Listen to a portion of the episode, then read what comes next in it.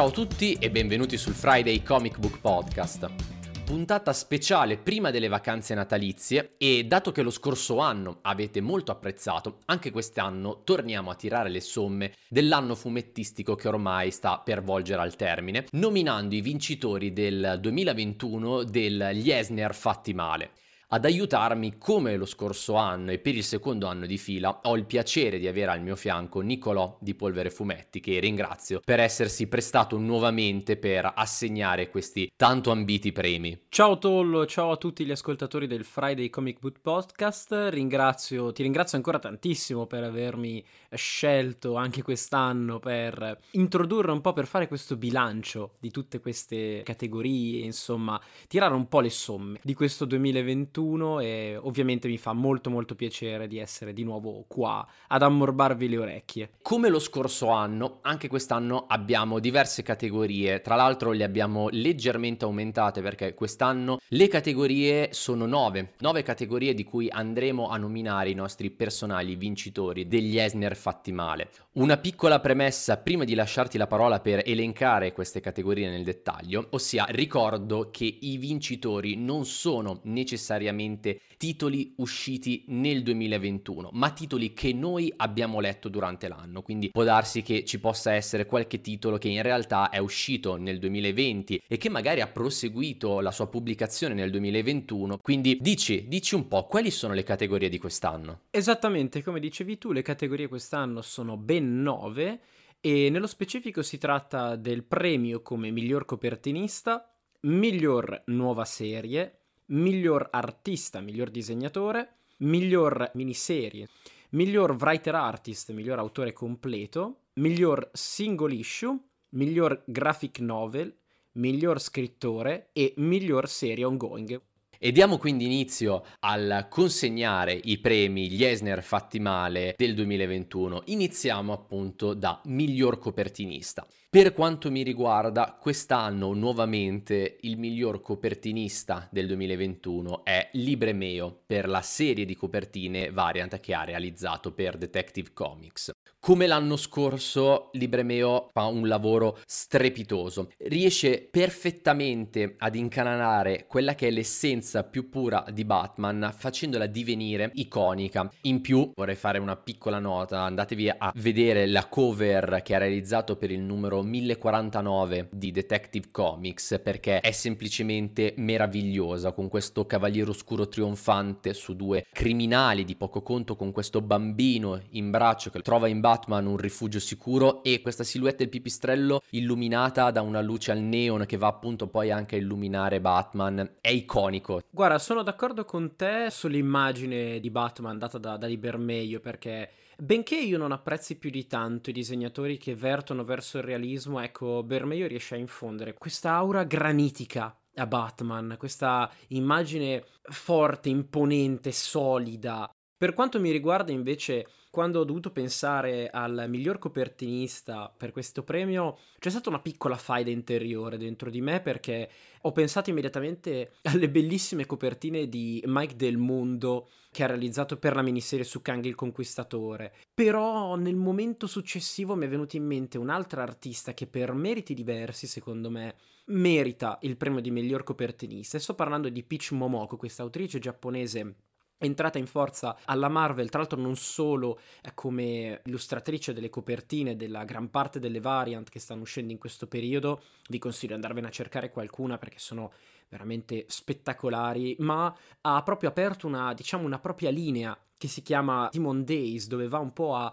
rielaborare in chiave giapponese la mitologia, il pantheon dei personaggi Marvel, una cosa che mi piace veramente veramente molto. Tra l'altro l'anno scorso nel 2020 Peach Momoko è entrata a far parte insieme ad altri giovani autori come per esempio Patrick Gleason e Iban Coelho fra gli Stormbreakers della Marvel, diciamo una nuova incarnazione di quelle che fino a qualche anno fa erano chiamate le Young Guns, le giovani promesse, insomma di casa Marvel. Ripeto, date un'occhiata alle copertine di Peach Momoko. Io mi auguro che Marvel vada avanti a far pubblicare, a investire non solo su questa autrice giapponese, ma anche ad aprirsi sempre di più verso altri stili, verso altre scuole di, di fumetto. E secondo me il fatto proprio che un'autrice come Peach Momoko sia, ripeto, entrata in forza alla Marvel, è un segno anche di quanto l'editore si stia un po' aprendo, ecco, anche a, a, questi altri stili di fumetto. Ma sicuramente perché l'arrivo di un artista del genere, proveniente da un mercato completamente diverso rispetto a quello supereroistico americano, si sente lo zampino di Sebulski come editor in chief della Marvel, perché comunque ricordiamo che quando era semplicemente un editor, vi mancano le mie virgolette nel dire semplicemente un editor,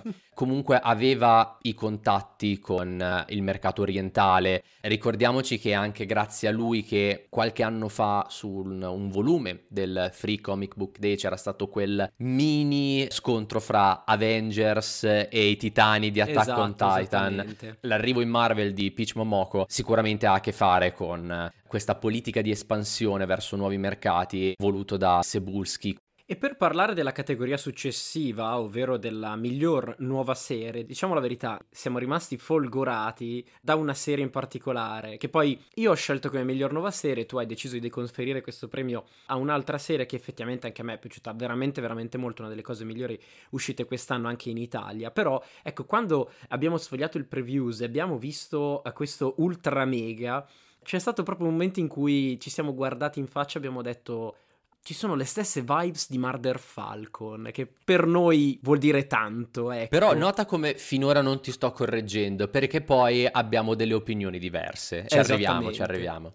Ecco, per me la miglior nuova serie uscita nel corso del 2021 e tra l'altro arrivata anche in Italia negli scorsi mesi durante la scorsa edizione di Lucca Comics è Ultra Mega di James Arren con i colori di Dave Stewart ripeto, per me è stato una roba folgorante. Stiamo parlando di non solo un artista che qua lavora quasi a tutto tondo, tralasciando appunto i colori, per raccontare questa storia che, ripeto, non solo nello stile, guarda in un certo senso un po' al, al, fumetto giapponese, ma proprio sua, nel suo core, diciamo, nella sua essenza è dannatamente giapponese, perché immaginatevi la premessa di questo Ultra Mega come un enorme scontro fra i Super Sentai, fra Ultraman e i Kaiju, uno scontro feroce, questi mostri, queste creature che letteralmente si sbudellano tra una pagina e l'altra, questi eroi visti con ammirazione e un certo tipo di timore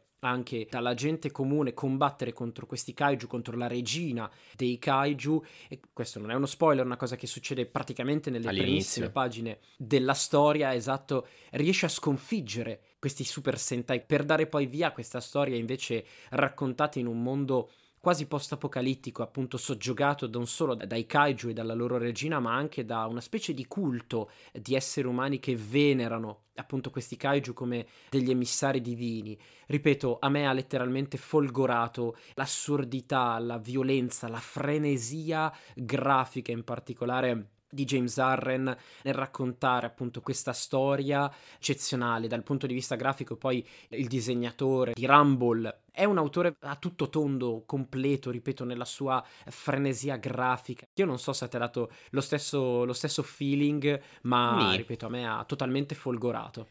Allora, sul fatto che mi abbia folgorato al momento dell'annuncio, su quello poco ci piove, esattamente come hai detto tu ritengo che Ultramega debba essere giudicato sul lungo periodo. Secondo me James Arren ha delle potenzialità perché, hai detto te, è un autore a tutto tondo, però ricordiamoci che questo è il primo vero lavoro come artista completo di James Arren. Graficamente il lato grafico ha fatto un lavoro eccezionale, su quello ti do completamente ragione, però mi è mancato un qualche cosa, ma che non vuol dire necessariamente che Ultra Mega sia brutto, ma secondo me deve essere giudicato con anche almeno la lettura di un secondo arco narrativo. Quindi ti dico, tutti e due siamo rimasti folgorati, io sono rimasto alla fine con un po' di amaro in bocca. Invece quello che mi ha convinto totalmente è stato Adventure Man. Io sono un grande fan di Matt Fraction. Chi è che non è fan di Matt Fraction alla fine della fiera? Chi non capisce niente? Mettiamola proprio così, appoggiamola leggermente. Matt Fraction è un autore che porto nel cuore, l'abbiamo anche incontrato a Lucca Comics di è qualche vero. anno fa.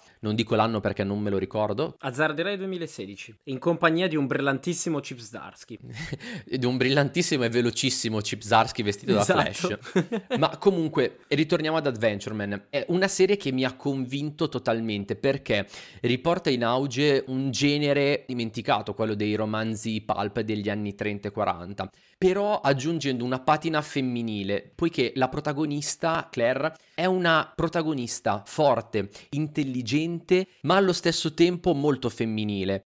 In tutto ciò mi è piaciuto molto come viene trattato anche l'elemento della diversità, poiché ci presenta una protagonista femminile con un handicap. È molto bello come Fraction gioca con questo elemento e tra l'altro non è che Fraction in questo caso sia ispirato ad Occhio di Falco, è il contrario, perché Adventure Man è un progetto che lo scrittore aveva in cantiere con Terry e Rachel Dodson da diverso tempo, ma per problemi di schedule, non erano mai riusciti a trovare il momento per realizzarlo e tra l'altro questo è proprio detto nella parte finale del primo volume che se non sbaglio è stato anche riproposto da Salda all'interno del volume con tutta una parte di approfondimenti e anche di genesi del progetto. Confermo. In questa sezione Fraction spiega come l'idea di avere un protagonista con un handicap l'abbia utilizzato prima in Occhio di Falco ma semplicemente perché era un'idea troppo bella e che non voleva diciamo, non trattare e lasciarla lì sotto naftalina. Guarda, ad Adventure Man posso soltanto aggiungere a tutto quello che hai detto tu che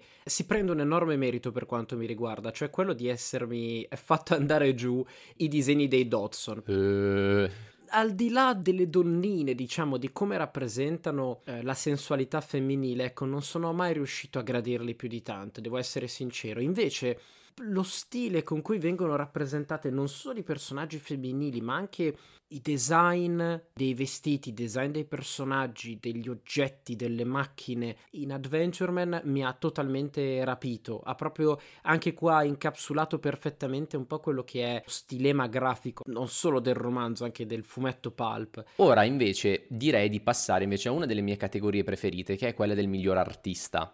Per me quest'anno proprio non c'è assolutamente competizione, non ho neanche dovuto stare a pensare perché per me il miglior artista di quest'anno è Jorge Fornes. Un artista spagnolo formidabile, è fenomenale. Sicuramente lo avrete incontrato sulla run di Tom King su Batman, ha realizzato alcuni numeri sul finale ha realizzato anche alcuni numeri su Daredevil di Chip Zarsky, dando appunto il cambio a Marco Checchetto come guest artist.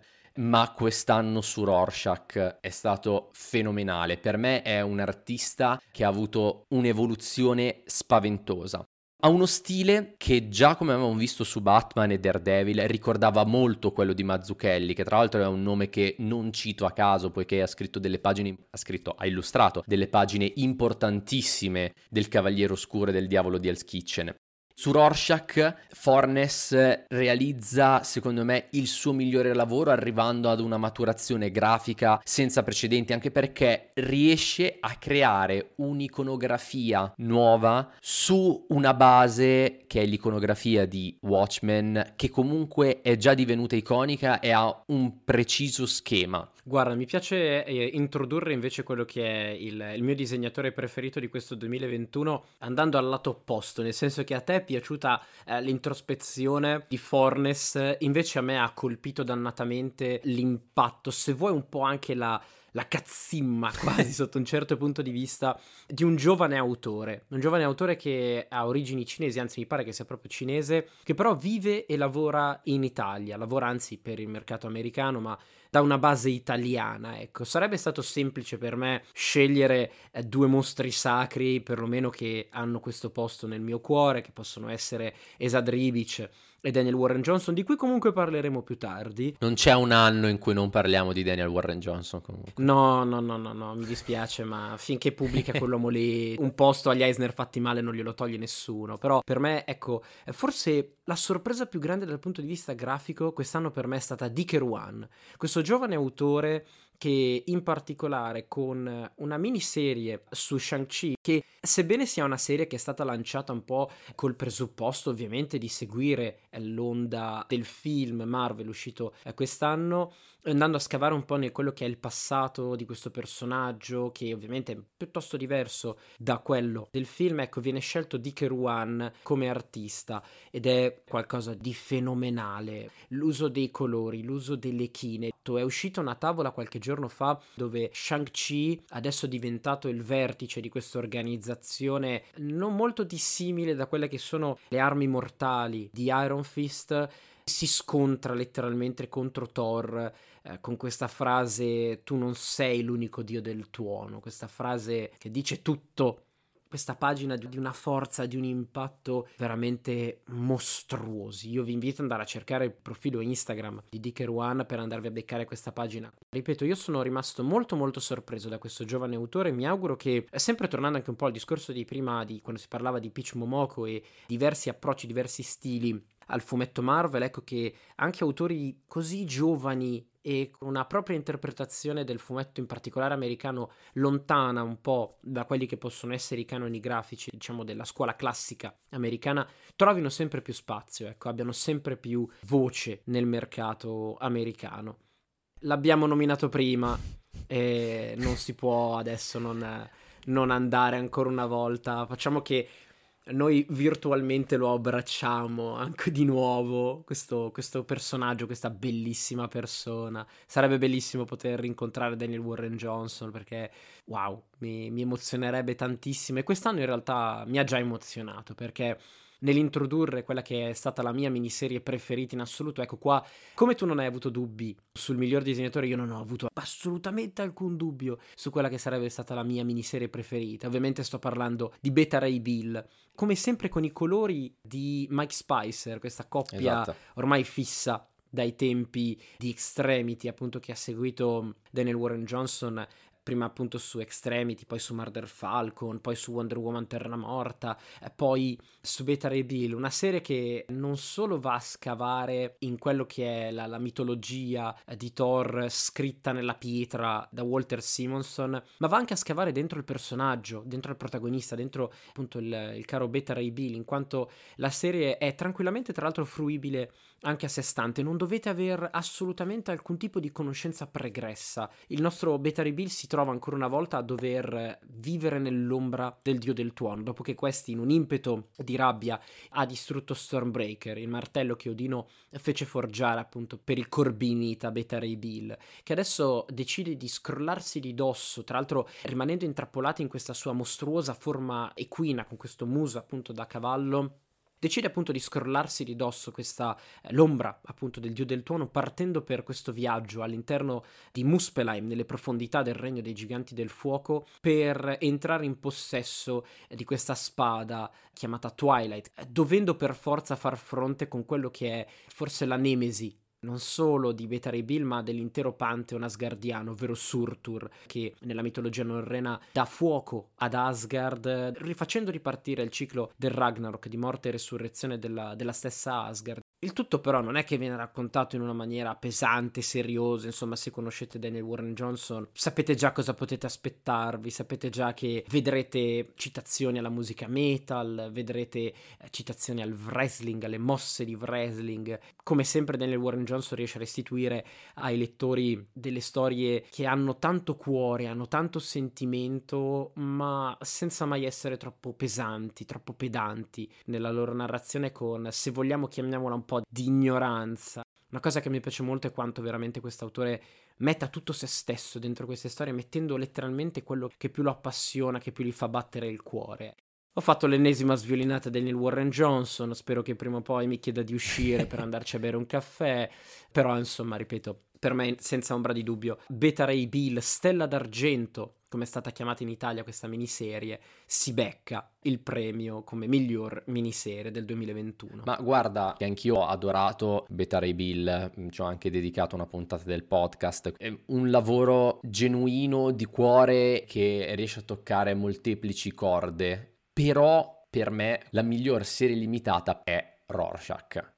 Perché? Perché Rorschach per me è un'opera che riesce a fondere thriller, politica, metafumetto. Il lavoro di King è stato un lavoro complesso perché Rorschach è una lettura complessa. È una lettura complessa, criptica, ma sicuramente appagante, perché nel momento in cui si arriva alla fine e tutti gli ingranaggi, non dico che la prima volta tutti gli ingranaggi troveranno il loro posto preciso, però anche sforzandovi, rileggendo una seconda volta alcuni passaggi, tutto diventa più chiaro. E in più ho amato tantissimo le indagini di questo detective, che è senza nome, perché anche arriviamo alla fine non ha un nome. Nel seguire le sue indagini, dove deve ricostruire questa cospirazione politica ai danni del candidato repubblicano eh, messa in opera da un individuo con la maschera di Rorschach e soprattutto, come dicevo prima, perché Fornes crea un'atmosfera con una propria identità staccandosi da un'iconografia prestabilita. Ed è questa anche la forza di Rorschach, essere un'opera non derivativa. Non è come Doomsday Clock. Ovviamente per quanto diversa da Watchmen, ma ne riprende l'iconografia, ne riprende i personaggi e in una certa determinata maniera li fa interagire, però l'iconografia in Doomsday Clock riprende palesemente quella di Watchmen di Dave Gibbons. In questo caso no, Rorschach è una miniserie che ha una propria identità, che riprende un nome, che riprende dei personaggi, ma completamente a sé, con un'identità ben precisa e che non vuole scimmiottare, che non vuole ricalcare una strada già battuta, anzi ne crea un'altra proprio come aveva fatto la splendida miniserie in nove puntate di Watchmen di Damon Lindelof, uscita qualche anno fa su HBO, che vi invito a recuperare, che anche quella mi aveva tenuto incollato. Se posso aggiungere, io sono rimasto un po' intimorito. Al di là del fatto che mi intriga molto in sé la figura di Rorschach, l'interpretazione data da Fornes di questa storia, per cui sono molto molto curioso e sinceramente sto solo aspettando che arrivi una soluzione unica, ecco, per leggermela tutta ad un fiato, leggermela tutta quanta insieme per insomma evitare ecco di, di perdermi qualche dettaglio. E secondo me la soluzione migliore è quella unica se posso spezzare una lancia, magari anche a mio sfavore, però secondo me la soluzione unica, come tu hai detto, oppure aspettare di avere tutti i numeri, è la soluzione migliore. Io direi che possiamo introdurlo insieme, quello che è il miglior writer artist, perché tanto è, è un premio che conferiamo entrambi. Sì, tra l'altro possiamo dire che adesso stiamo aprendo proprio una sezione dedicata a Daniel Warren Johnson, che per entrambi è il miglior writer artist del 2021. Esatto in qualche modo doveva tornare. Per te è già tornato quando l'hai nominato con Beta Ray Bill. Io lo nomino qui adesso come miglior artista completo, appunto per Beta Ray Bill, perché come ho detto, il suo lavoro come artista completo è stato fenomenale, perché come già hai detto tu, aggiungo semplicemente un paio di cose, in Beta Ray Bill, questo artista che poco più che trentenne di Chicago riesce a inserire tutto se stesso, è un artista, come abbiamo detto, genuino e ogni volta nei suoi lavori si percepisce proprio ciò che gli piace, ma non in una maniera forzata, ma il tutto risulta naturale, fluido e Beta Ray Bill è l'ennesima Genuino. conferma perché se in Murder Falcon avevamo visto l'heavy metal, i kaiju, in Extremity prima avevamo visto l'amore per il post-apocalittico per Mad Max, rivisto parzialmente con Wonder Woman uh, Dead Earth Qui noi vediamo l'amore per il sci-fi, noi vediamo l'amore per il wrestling, come dicevamo prima, perché gli scontri sono fisici, sono degli scontri molto fisici. Gli scontri di Beta Ray Bill sono proprio fisicità allo stato puro. C'è un omaggio, una sequenza che omaggia tantissimo ping pong di Taiyo Matsumoto, quindi un autore che oltre a proporti una storia fantastica ti dà degli stimoli, secondo me non può che essere elogiato e non può altro che vincere il Lesnar fatto male come miglior artista completo.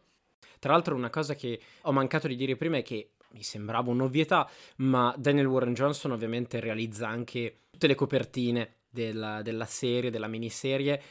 Io in particolare adoro la copertina del terzo numero con Beta Ray Bill che in piedi su questa roccia circondato dalla lava sostiene i suoi due compagni di viaggio, Scourge l'esecutore e Pipi il troll, con una muscolatura con eh, un'enfasi, non lo so, io la prima cosa che ho pensato quando ho visto questa immagine è stata il protagonista di uno shonen. Il... Ecco, qui, qui torna ancora una volta quello che è l'amore anche per questo autore, per il fumetto giapponese, per i manga dovremmo fare letteralmente proprio una, un, un, premio a Daniel Warren Johnson, cioè semplicemente decidere per quale motivo dargli il premio, ma noi ogni anno un premio a Daniel Warren Johnson glielo dobbiamo dare, non si può fare, ormai le certezze nella vita sono diventate tre, la morte, la puntualità di Amazon nel consegnare il tuo ordine e il fatto che al Friday, eh sì, al, agli Eisner fatti male, ci sarà sempre Daniel Warren E il premio Johnson. Daniel Warren Johnson del 2021 va a Daniel Warren Johnson, però dicevamo questa è proprio una sezione dedicata perché nella categoria esatto. miglior single issue, per me, miglior numero singolo di quest'anno lo vince il terzo numero della serie Skybound X, la serie in cinque numeri celebrativa dell'etichetta Image di Robert Kirkman. In questo caso non è neanche tutto il numero 3 che vince premio come miglior single issue, ma sono le otto pagine realizzate appunto da Daniel Warren Johnson, dove ritorna, l'autore ritorna all'universo di Murder Falcon. Sono otto pagine che tra l'altro si legano, diventano tra virgolette in continuity con quanto visto nella miniserie di cui porta appunto la miniserie principale. Sono otto pagine, sono letteralmente otto pagine splendide, dove ancora una volta in pochissimo Warren Johnson riesce a riassumere tutta la sua poetica, un inno all'amicizia, alla musica e alla vita anche. Io non voglio scendere troppo nel dettaglio perché non voglio rovinarvi la lettura, però non ho detto queste cose a caso, non ho detto amicizia, musica e vita, ecco, ve la metto così. Che poi sono il fulcro attorno a cui gira tutto Marvel sì, Falcon alla fine esatto.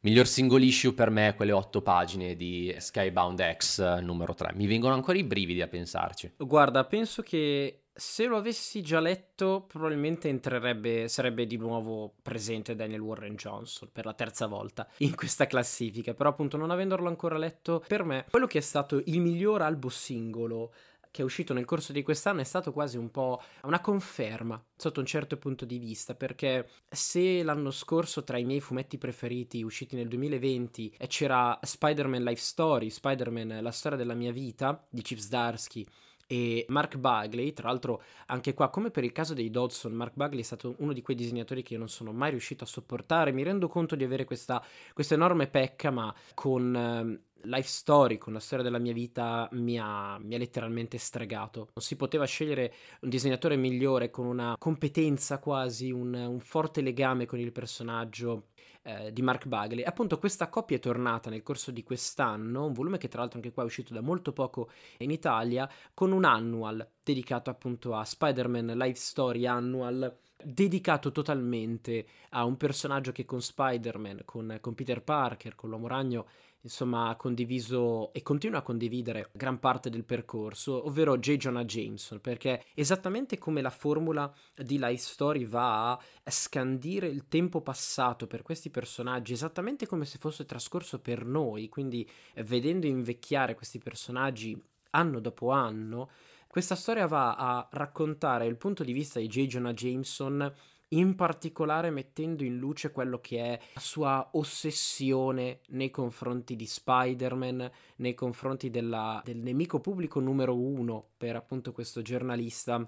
In questa storia che anche qua non va totalmente a ricalcare, ecco, non si tratta, la cosa interessante è che non si ricalca per filo e per segno quello che è la mitologia, i rapporti, le azioni compiute dai personaggi, ma si va un po' anche a, a invertire un po' la, la, rotta, a cambiare quelle che sono alcune decisioni, alcuni passaggi fondamentali del, delle vite, dei rapporti di questi personaggi, con una, una conclusione quasi commovente, ecco, con questo J. Jonah Jameson che finisce in prigione fondamentalmente perché il suo desiderio, il suo presupposto di mettere in cattiva luce il tesseragnatele lo porta in prigione, lo porta a confrontarsi anche con altri nemici dell'uomo ragno, con figure come eh, lo scorpione, come Norman Osborn. Il tutto poi alla fine, appunto, con questo finale molto, alcuni lo definirebbero un po' l'acqua di rose, ma che in un certo punto, sotto un certo punto di vista va anche un po' a riprendere, qua torna anche il rispetto per quello che è la storia originale di Spider-Man, con quasi una specie di riappacificamento, eh, con, con questo lascito, con questo testimone a quelli che rimangono, a quelli che sopravvivono, ecco, ai protagonisti eh, molto molto toccante, personalmente mi ha, mi ha, anche un po' emozionato, lo dico senza, senza, troppe remore. Io non so se tu lo hai letto, se ti ha dato le stesse sensazioni. Sì, non sei il solo. La reinterpretazione di Zarsky, Mark Bagley, è strepitosa, sia per quanto riguarda la miniserie capostipite, quindi Life Story, che ha dato proprio il via, tra l'altro a un filone, adesso è iniziato Fantastic Four Life Story, che sembra essere molto interessante, però questo annual era necessario, anche perché sappiamo già dalla gestione del buon Cippi su Peter Parker, Spectacular Spider-Man, quanto questo artista sia legato alla figura di J. Jonah Jameson. Questo annual è semplicemente la ciliegina sulla torta di un progetto che io ho apprezzato tantissimo, più che altro perché è rispettoso del personaggio, dei suoi valori, della sua mitologia, come hai detto, però la reinterpreta. Se già Life Story mi aveva, mi aveva colpito, in questo caso appunto è stata una lettura necessaria e con un retrogusto, un retrogusto, scusate, agrodolce, ma non nel senso che abbia dei difetti, ma proprio che ti lascia un po' di malinconia anche per il personaggio di Jonah Jameson. Quindi concordo con te che comunque è, una, è un'ottima scelta anche la tua, ecco. E per parlare invece di quella che per me è quella che è stata la scelta più difficile, cioè quella di scegliere la miglior graphic novel di questo 2021, partirei proprio da un presupposto che ho introdotto, che ho lanciato parlando di questo anno, cioè le persone che sopravvivono, le persone che rimangono, perché stiamo parlando un, del primo volume in realtà di una miniserie di tre numeri che si completerà nell'arco dei prossimi anni, realizzata da un autore per cui io nutro un non amore, una venerazione. Si tratta tra l'altro di una scelta un po', se vuoi, non in linea con quelle che sono, diciamo, di solito le, le, nostre letture, diciamo, americane, perché sto parlando di un fumetto italiano realizzato ovviamente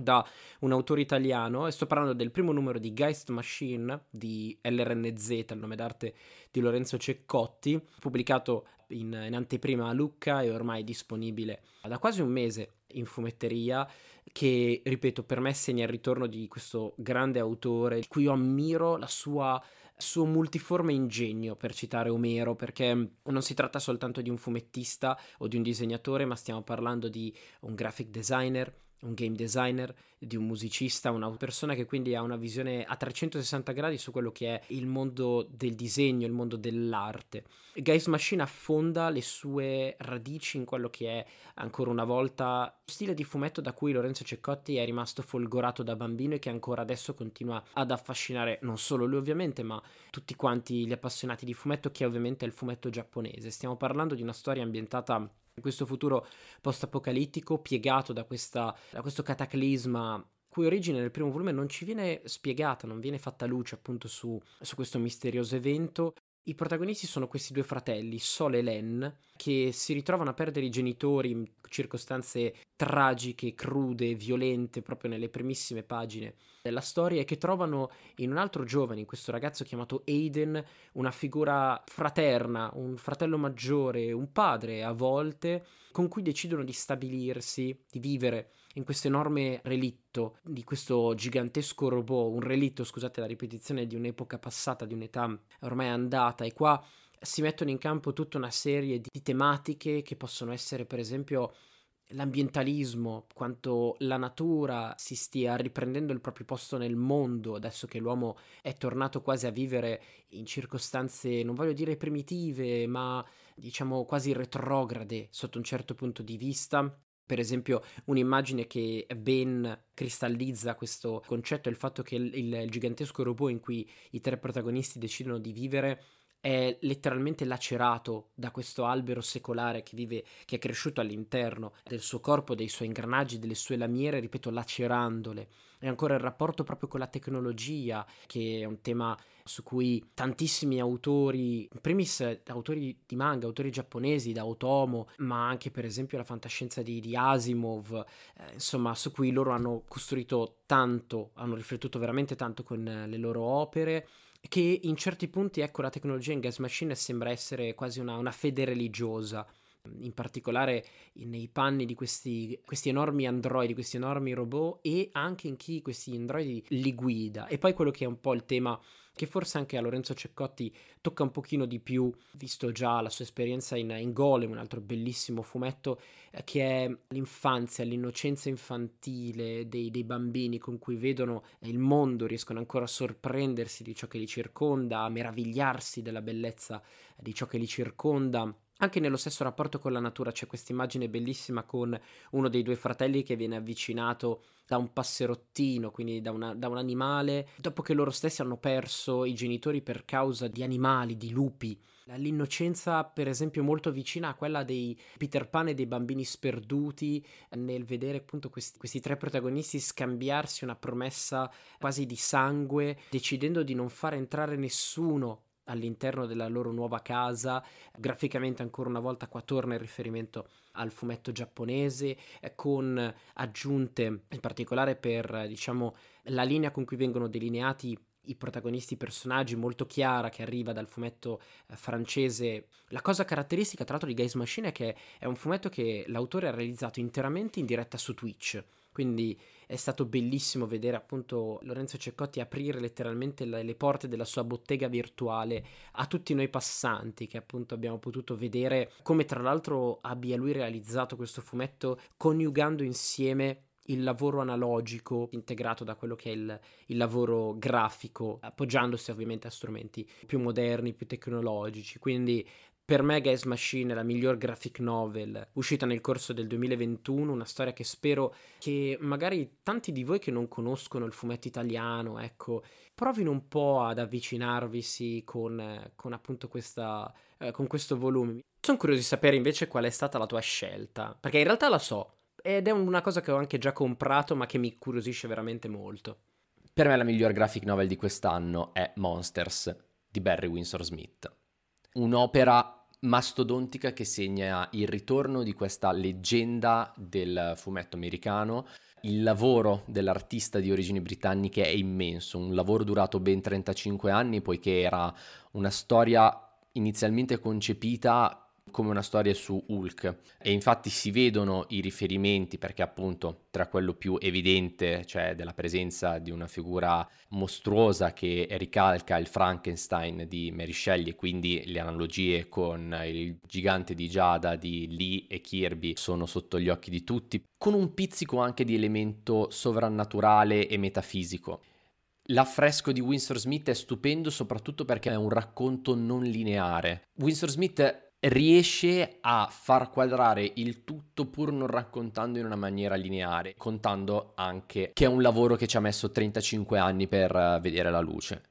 Graficamente poi le parole non possono andare a descrivere quello che è il lavoro dalla parte grafica perché porta all'estremo la sua tecnica di pen and ink realizzando delle, delle tavole strabilianti. Ecco, come ho detto nel, nell'episodio del podcast, si vedono alcune imperfezioni, perché alcune tavole anche graficamente si vedono che sono un po' carenti rispetto alle altre, ma proprio ti dà l'idea del lavoro e della costanza di questo autore che ha voluto portare a termine ad ogni costo questo suo affresco. Per me Monsters è stata la graphic novel di quest'anno, uno dei lavori più belli che io abbia letto mi ripeto, un'opera mastodontica e che andrà a dettare nuovi standard per questo tipo di narrazione. Beh, anche tu sei riuscito a vendermela bene perché adesso penso che andrò a prendere la pila delle cose che sto leggendo in questo periodo, la prenderò, la metterò da parte, vado a tirare giù Monsters dall'anfratto in cui è e mi comincerò subito a, a leggerlo. Guarda, tanto la leggi in poco perché è vero che sono 360 pagine, fitte, dense, complesse, però ha un ritmo e ti cattura come poche Passiamo a quella che è la penultima categoria, siamo quasi arrivati alla fine in questa lunga chiacchierata, tanto è l'episodio finale di Natale. Dopo che avrete la pancia piena al pranzo barra cena di Natale, ecco vi mettete su le nostre belle voci e vi culliamo mentre vi addormentate. Con le nostre voci in sottofondo. Allora, passiamo alla penultima categoria, ossia miglior scrittore. Per quanto mi riguarda, si va a chiudere il cerchio. Ho detto che il miglior artista è Jorge Fornes per Rorschach. Ho detto che la miglior serie limitata per me è Rorschach. Quindi il miglior scrittore non poteva essere altri che Tom King. Poiché appunto, e lo ripeto, è riuscito a realizzare una miniserie con una propria identità pur avendo un'eredità pesante da cui partire ma anche per il lavoro che ha fatto con altri titoli. Penso a Strange Adventures, che è un bellissimo thriller fantapolitico ed è strabiliante come sia riuscito a far coesistere due artisti del calibro di Gerards e Doc Shaner con due stili completamente diversi totalmente agli antipodi, in una storia dove si mischia giusto, sbagliato, vero, falso, politica, politica internazionale, temi che King tratta visto anche il suo passato come ex agente della CIA.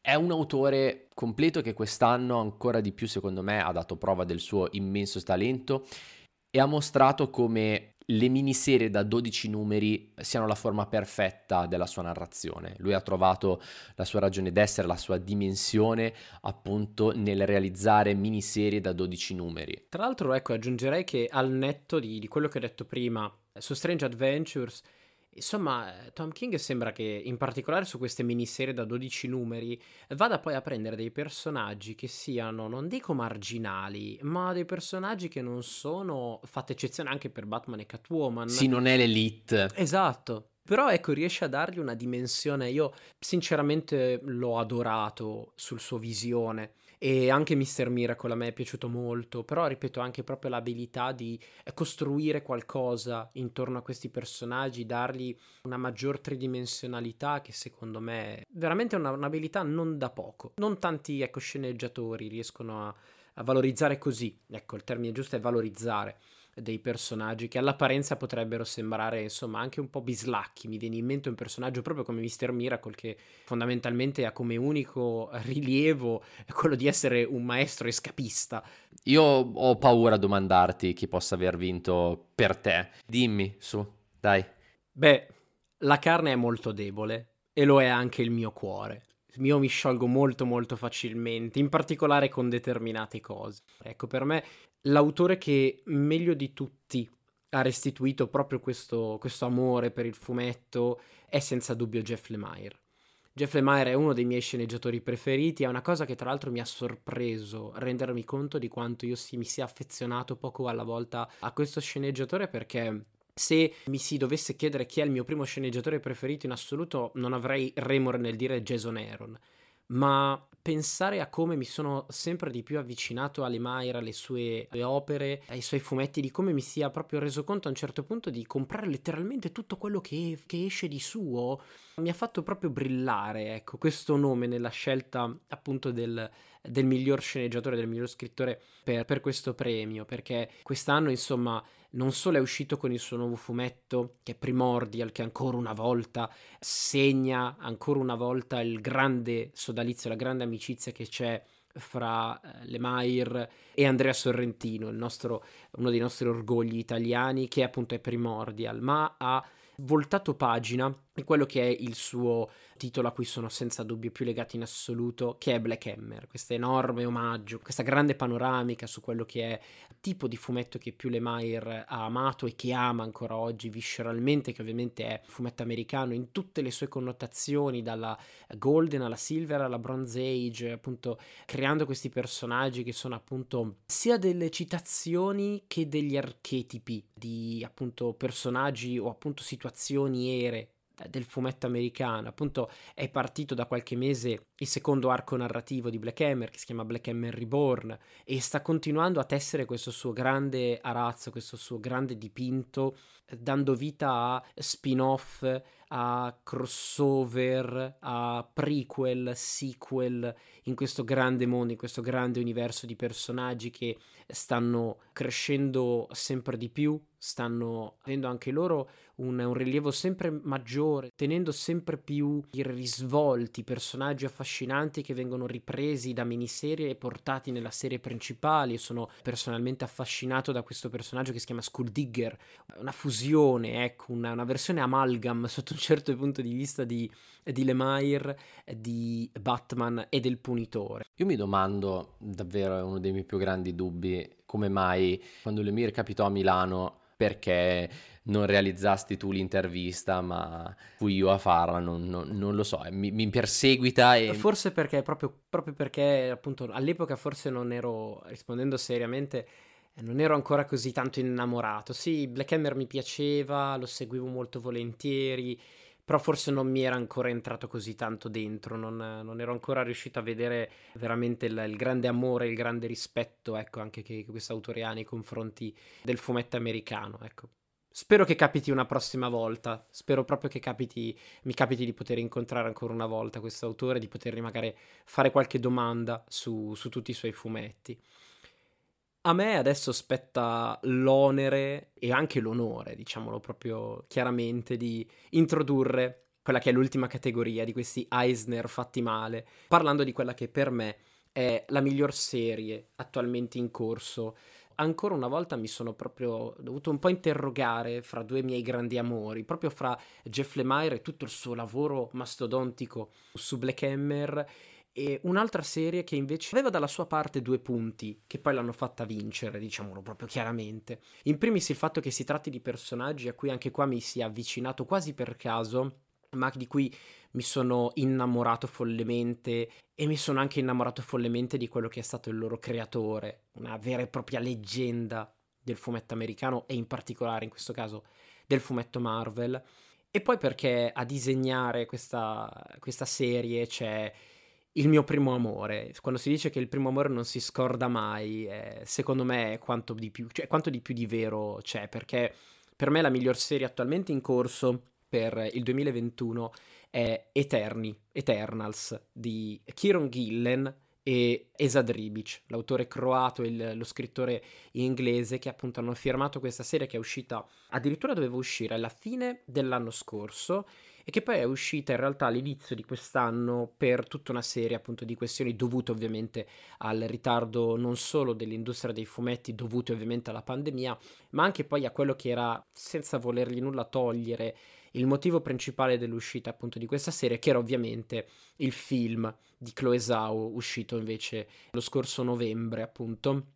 E qua ancora una volta, come già fatto da autori precedentemente, il primo caso che mi viene in mente ovviamente è quello di Neil Gaiman e John Romita Jr. Appunto Kieron Gillen, che tra l'altro, ecco, eh, lo dico senza remore, fino a, fino a prima di leggere appunto Eternals era uno di quegli autori da cui io mi tenevo a debita distanza perché ero rimasto un po' scottato dal suo Iron Man uscito in occasione del, del Marvel Now, quindi parliamo di quasi dieci anni fa. È curioso anche come anche Esadrivic invece sia stato un mio folle amore, uscito proprio nella stessa occasione lavorando lui su quella splendida, splendida storia che è il Thor di Jason Aaron pensarci adesso fa quasi specie, ecco, un po' questa, questa, cosa di cui mi sono reso conto in questo preciso istante. Appunto i due autori vanno a lavorare ulteriormente, a dare un ulteriore rilievo a questi personaggi, in quanto innanzitutto la storia è raccontata non dal punto di vista degli Eterni, ma raccontata dal punto di vista di una macchina, la fonte del ciclo di morte e resurrezione di questi esseri vivono questo eterno ciclo di morte e resurrezione. Non importa quale sia la causa della loro morte, loro alla fine tornano sempre. Ecco, a un certo punto succede qualcosa, succede che un eterno muore e non ritorna in vita. Un eterno che tra l'altro è il padre degli eterni, questo Zuras, un'ovvia anche qua citazione al personaggio di, di Zeus, e anche qua torna ancora una volta il forte legame, la forte idea che Kirby aveva dei supereroi intesi come i, i nuovi dei, letteralmente, anche qua un nome dato non a caso, diciamolo proprio sinceramente. Da qua parte una storia che in realtà di azione ha molto poco, perché scopriamo appunto come questi personaggi sono vissuti nel corso di questi anni, come si sono, tra virgolette, mescolati, qual è il loro rapporto con gli altri eroi, con gli esseri umani, con quelli che sono i loro nemici naturali, che sono i devianti, queste creature apparse anche nel film appunto del Marvel Cinematic Universe e di un personaggio che molto spesso viene dimenticato ma che ha un, un rapporto anche qua molto forte con gli Eterni essendo lui stesso un eterno deviato, che è il Thanos che abbiamo ben conosciuto e che abbiamo anche ben temuto. Parte appunto questa indagine per scoprire che ci sia dietro questa morte, che chi sia il traditore fra gli Eterni, dove anche il più insospettabile degli Eterni ha un oscuro segreto da nascondere, dove dei conflitti interiori fra di loro possano essere appunto la causa di questo conflitto. E alla fine non solo si scopre chi è questo, questo traditore, ma si scopre anche una verità angosciante, si scopre questo segreto proprio legato alla morte e alla risurrezione di queste creature divine e insomma crea per loro un forte dilemma interiore. Veramente mi ha, mi ha incuriosito molto. Poi insomma parliamo di una serie disegnata dal mio disegnatore preferito in assoluto, da Esa Dribic, che in un certo senso proprio come Kirby dà questa immagine forte, incrollabile, torno a usare il termine con cui abbiamo iniziato, granitica, ne mostra però anche le loro insicurezze, i loro dubbi, le luci, le ombre, con anche un tocco di, di inquietudine. Mi sono reso conto di aver appena fatto un monologo, quindi adesso io mi taccio. Per me la miglior serie del 2021 è Eternals, ottimo lavoro Kieron Gillen, maestoso lavoro di Esa Dribic. Io adesso chiudo la bocca. Io so già di cosa parlerà Tollo e anche qua è un'altra delle mie serie preferite in assoluto. Ma lascio che ve ne parli lui. Ma vai, io non posso assolutamente interromperti quando parli degli Eterni, ma soprattutto quando parli di Esa Dribic. Però adesso non andrai ad interrompermi quando io parlo di Remender. Non c'è stata molta scelta neanche per me, nel senso nel momento in cui mi sono reso conto che quest'anno finalmente posso dire la miglior serie è Deadly Class perché sono usciti quattro numeri con una potenza devastante e infatti era dal marzo del 2020 che non usciva un nuovo numero di Deadly Class intorno a maggio di quest'anno è ritornata con il penultimo arco narrativo titolato Save Your Generation. C'è poco da fare. Deadly Class per me ogni volta che ritorna è un momento di gioia, è un giubilo. Con questo penultimo arco narrativo Save Your Generation, Remender sposta nuovamente l'anno e la setta al 1991. Remender indaga sempre di più su Marcus e sui restanti membri della classe della King's Dominion ma anche e specialmente su Saya. Ho elogiato Remender perché ha sempre tenuto un livello altissimo per quanto riguarda Deadly Class, ma assieme a lui c'è un altrettanto mostruoso Wes Craig che come al solito realizza delle tavole psichedeliche con una fluidità che riesce a culminare in delle sequenze semplicemente splendide sia per coreografie che per resa visiva. Dopo 50 numeri, pensare che Deadly Class sta arrivando alla fine è stato un capitolo importante per la mia crescita come lettore, come lettore di fumetto americano, come lettore di fumetto indipendente. Prima hai citato una parola, se posso permettermi, perché anche per me Deadly Class, insomma, è una delle cose che quando arriva salta tutte le classifiche, salta la pila. A me piace un sacco lo spirito punk, di nichilismo, di distruzione, di odio verso la società, verso tutto ciò che non ci piace che coincide anche con la nostra con la distruzione stessa di noi. È un peccato che la serie televisiva non sia andata bene. Io mi auguro che prima o poi qualcuno ci ripensi. Quella purtroppo secondo me è un capitolo che purtroppo non potrà proseguire. Ci hanno provato, non, non ci sono riusciti. Vuoi sapere come va avanti la serie TV Deadly Class? Vai e prendi il fumetto. Mamma mia che fatica, siamo arrivati alla fine anche di questo lungo episodio.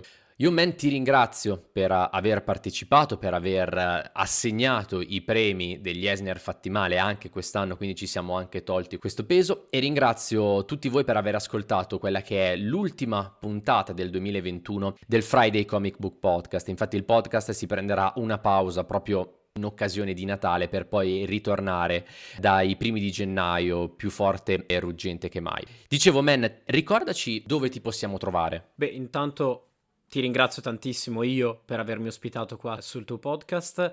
Allora, come sempre potete trovarmi sul canale YouTube di Polvere e Fumetti, ovviamente, E poi sui social, sempre di Polvere Fumetti, Facebook, Instagram. Il podcast lo trovate un po', un po ovunque, su Spotify, su Spreaker. Quando la laboriosità si impossessa di me, esce qualcosa, altrimenti, insomma... Quando ti ricordi di pubblicarlo. Esattamente, sì, cerco di essere un, po pi- un pochino più costante sui miei social principali. Ringrazio tantissimo tutti voi ascoltatori del Friday Comic Book Podcast. Vi auguro anche un buon Natale, un felice anno nuovo, un buon esordio di 2022, sperando che non solo ci porti insomma qualche soddisfazione un pochino di più in generale, visto la situazione in cui ci troviamo, ma ovviamente anche tante cose nuove, tante cose gustose da leggere e da sfogliare. Il mio proposito del 2022 è che tu riesca a dire Friday Comic Book Podcast senza impappinarti, perché voi non lo sapete, però questa è la quarta volta che riproviamo a fare l'introduzione e la parte finale e ogni volta non, non ce la fa, non ce, non ce, la fa, come il signor Enzino, non ce la fa, non ce la fa. L'ha fatta apposta, eh, la fai, l'hai fatta apposta solo per sfruttare sfruttare quella leggera dislessia che, che fa parte di me. Io vi auguro, anch'io, un buon Natale. Il Friday Comic Book Podcast vi dà appuntamento ad un venerdì, dato che non so neanche io quando, però ad un venerdì di gennaio. E però fino ad allora ricordate, read, read more, more comics. comics.